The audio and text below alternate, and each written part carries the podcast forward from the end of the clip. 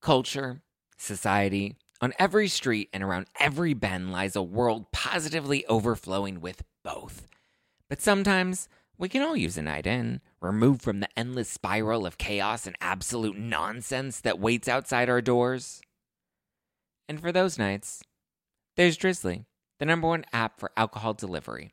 With Drizly, you can shop local stores and compare prices on the biggest selection of beer, wine, and spirits, then get your favorite drinks delivered to your door in under 60 minutes. All from the comfort of your couch. Because society is great, but it doesn't have your couch. And it's windy out, and you forgot your jacket. And oh my God, would you look at the line at that place? Are you serious? I. so download the Drizly app or go to drizly.com. That's D R I Z L Y dot com today.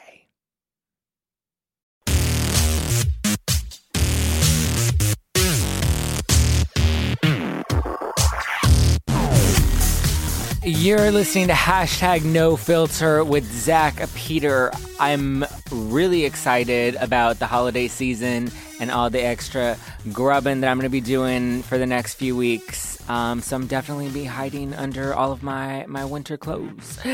I'm really excited also because I have a, a cool guest that's called in all the way from New York. He's an Emmy and Peabody Award winner for his work on The Daily Show with Jon Stewart. He's also appeared on his own Comedy Central special on The Late Late Show, Conan O'Brien, The Tonight Show, and is a regular commentator and host on CNN, Fox News, ESPN, and MSNBC. MSNBC. He is also a graduate of Georgetown Law School with high honors and previously was a Wall Street Wall Street lawyer and investment banker at a top-tier international law firm and investment bank. While working there, he executed multi-billion dollar M&A transactions for Fortune 100 companies.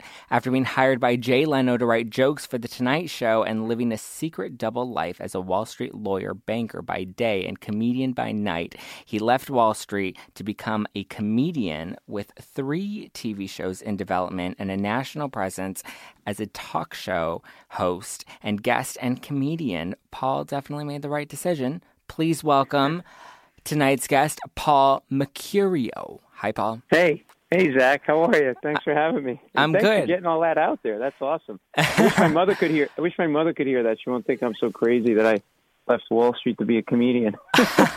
no, that's a pretty impressive resume you've got. I mean, that's a lot of late night shows with some pretty big players.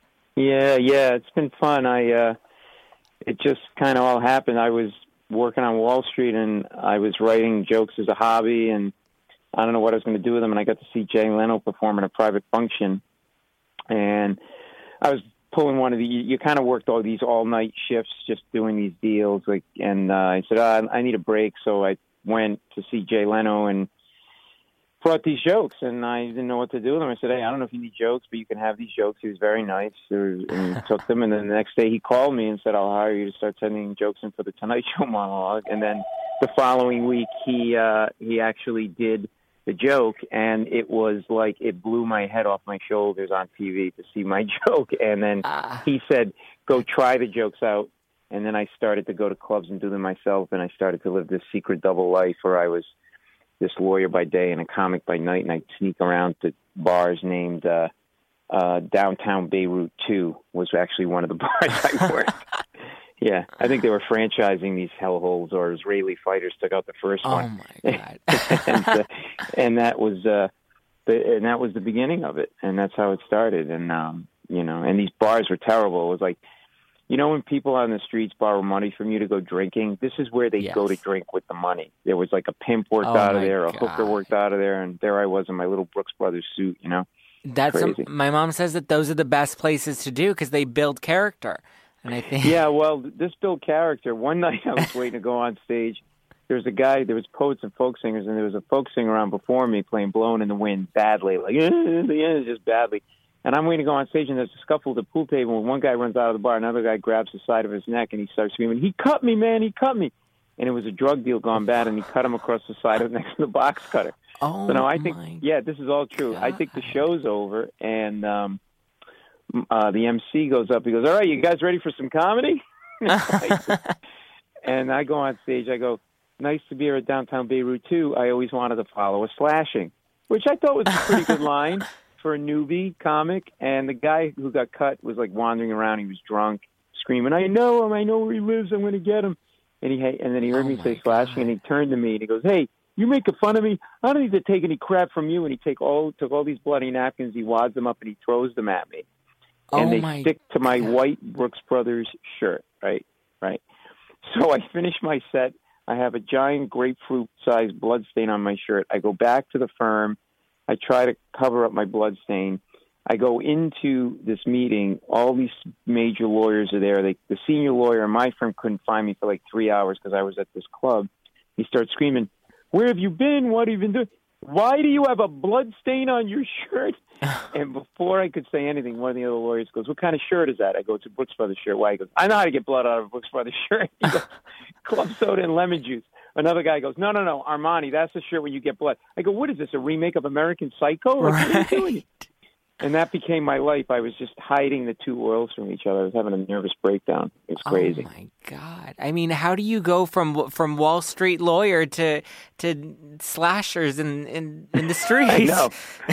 I, I look back now and it's like, man, I must have really wanted it. Like, I must have really, because I just Yeah. some of these places I worked with, just you know, I had a, uh, you know, a, a bottle thrown at me one night, Oh, you my know, right God. by my head, and I kept going back. I kept going back. Nobody was throwing beer bottles at me at the Wall Street law firm. I'll tell you that. so, what made you choose that over over being a lawyer? I think it's when Leno did that joke. I didn't know this at the time, and sort of, but as I went through, because I really fought doing this full time, as because it was just so crazy. Like I come, I'm a middle class Italian kid from Providence, Rhode Island, and my parents are high school educated. I had it, it was all set. I why would I want to, you know, um, you know, you know, screw that up? But I think what happened was I created something out of thin air, that joke, and some somebody reacted to it and it's the it's the it's the the process of creation. Mhm. Not to get too artsy fartsy, but like when you're a lawyer or a banker, you're not. It's not your deal. You're an advisor, so you're always Right. whispering in the ear of the deal. So you you, ha- it's, you you're invested in it, but not the way the person is who actually owns the company and created the thing, right? Right. And I think that was what I was missing. And then when I started to get the laughs, even with blood stains on my shirt, um, I think then it was like oh, it was like a drug right into my vein. I'm like, wow, I said it, and they're laughing, and they're laughing with me and at my stuff, and I I think, and then it was just a long process of doubt and being scared to make the leap, and what do I do, and sleepless nights, Right. and uh and then I just finally had to like uh you know dive into the pool or I was going to have it I was literally doing this for 2 years. Nobody knew anything including my girlfriend who's now my wife. Oh we were wow. living together and she, and when I told her I think I want to leave Wall Street to be a comedian she well the first thing she guys said to me was that better be your first joke. And then she said well thank God. I go why? She goes well I thought you were cheating on me because you were supposed to be working all night but you were at bars and you had blood stains and you had girls' phone numbers, and those were phone numbers of other comedians that Yeah. had rooms that I could work. So she had a whole different picture in her mind of what was going on. I can So, imagine. yeah, it was crazy. So was It's enter- crazy. was entertainment something you always saw yourself doing when you were younger, No. like before you even decided to become a lawyer? No, I mean I loved. Um, I I always liked watching stand-up comics on late night television. That was like my thing. But you know, and I just it's not something you think of when you come from a middle class, you know, fairly blue collar home. Like you know, that's not something people aspire to in my neighborhood. And so right. No, it never entered my mind. I started writing material and short film ideas in law school, and it was just coming out of me. And then I thought I could fight it once I like started doing it. I said I, I tried to quit a couple of times and just focus on my Wall Street job. And then I kept going back to the clubs like an alcoholic looking for a drink. Like I and then I realized like it kind of picked me. Like I, I you know I kind of thought I had my life figured out, and I realized in my mid to late twenties that I didn't and it scared me because I'm like, now what do I do? And do I really go and like unravel my life? I had a two bedroom co op and a nice car and fancy cufflinks and the whole nine yards, and like chuck all that. And so it was not in the, it was not in the plan at all. The plan was to go to, into business, accounting, or law, something like that. And then I combined the two, and I did corporate law. That's and that was that's how yeah. So it just like you know, and it was just out of the blue. So it was just just it was a natural fit for you. It was something that was just meant to to happen. Yeah, I think so. Like if I hadn't given Leno those jokes, maybe it wouldn't have happened. But somebody said to me recently, I probably would have come out of you another way. You know, like. But it was insane. Like I would hide behind bars. Like one time I was in a nice restaurant and they had a little room in the back where they were doing comedy, and one of the senior partners' wife came. Wives, one of the, the wife of one of the senior partners came in with his her girlfriends, and I was like, oh my god, she can't see me. It was literally like a, a scene out of a sitcom, and so I'm hiding behind the bar and I told the MC to bring me up as Frank Windmill because Frank is my middle name, and Windmill is the street I was raised on, uh, which I guess is also a way you make a porn name. So that would be my porn name. and And that's And a very hide very behind the bar attractive porn name. yeah, exactly, ladies and gentlemen, Frank Windmill. It just conjures up images of what I can do with my private parts. Oh yeah. And uh, so I, I was just, I was having a nervous breakdown because I was trying to hide it from everybody. You know, I couldn't let the comedians know I was a Wall Street guy. right. They would have probably rolled me or begged, kept begging me for money, and I couldn't let yeah. the Wall Street people know I was a comedian. That the firm would have not allowed it. They would have said that's not appropriate, and we, they Right. would have made me stop. So it was, it was crazy. And I mean, but it, it grew into something. Look at now you have your own podcast, and you just Hmm. signed with the Carolla Network. Yes, yeah. So talk I'm to very me. excited about yeah, that. talk to me about your podcast. Two chairs and a microphone.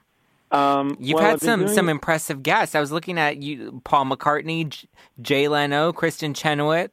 Yeah, yeah. Stephen Colbert, Sugar Ray Leonard, and upcoming we have uh, the premiere episode is going to be Judd Apatow. Um, We've got Nice. uh, When Frank is that? Caliendo, Bill Burr. Yeah, I I really like talking to people. That's part of my act is talking to the crowd, and I I like talk shows, and I do them on TV.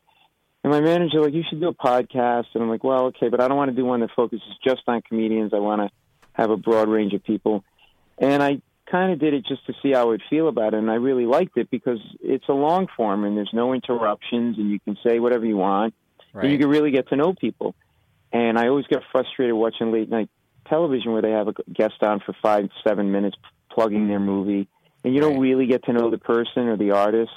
Uh, maybe you do if you watch Charlie Rose or Tavis Smiley, you know, something more long form. Mhm. And so I I started to really enjoy it and just started booking people that I really liked and got to see uh got Jay Leno and and uh uh you know people like Neil deGrasse Tyson, Thomas Friedman, the foreign affairs columnist for the New York Times, uh authors, actors, Ron Perlman, and so I, I'm fascinated by people's process and what they do and how they do it, and so that's sort of the focus. And so Adam had I had done Adam Carolla's show, and we got friendly, and he took notice of mine and the cal- caliber of guests I had, and he said, "Why don't you come on over and, and do it on my network?" And so that's how Two Chairs and a Microphone were, was born, and and I'm really excited about it. You know, we're gonna the premiere episode is November 30th, uh, and uh, we've got, like I said, Judd Apatow, and he's great. Um, but it just, uh, yeah, and Paul McCartney just it blew my mind that he said yes. I just asked him. I saw him at the Colbert Report because I worked on that show as well as the Daily Show.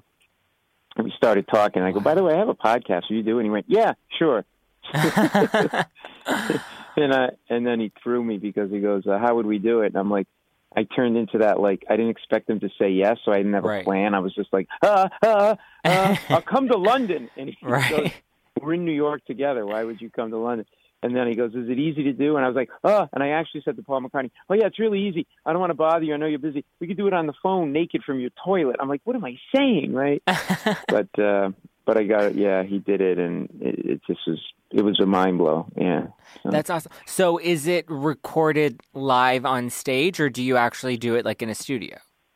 Uh, I do some in the studio. I do some over the phone. It's whenever I can get the person. Like I just did Bryan Cranston, and uh, that was over the phone. And you know, I find people don't for the podcast world. It's it's it's nice to be in the studio, Right. but I it, it's kind of a more of a down and dirty, you know, kind of medium. I think. I don't know if you find that. So they forgive that if it's not. You know, if it's just a phone interview, Right. It's like doing radio. Like I call into radio all the time, and people are fine with it And what I find, and I don't know about you, is if you take the time to like research somebody, they're so appreciative that they'll open up about a lot of things, you know? I mean, I'm sure you find that too. No, absolutely. I love, I think one of the things I love about hosting um, a podcast is you actually get to have conversations with people.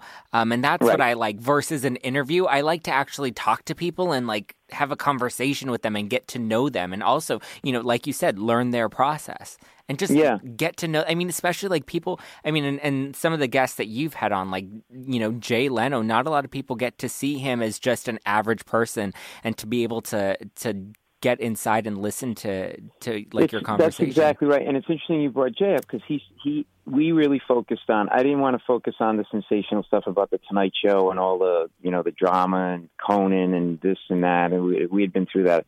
I wanted to talk about him as a stand-up because that's what he is tr- first and foremost, and he Right. would tell you that. So he went to L.A. with no money. He lived in his car half the time, and all he did was do stand-up because he didn't want to have to take a regular job, so he wouldn't spend any money. So he didn't have to go out and make money or much money, so he could just barely live, so he could just focus on stand up.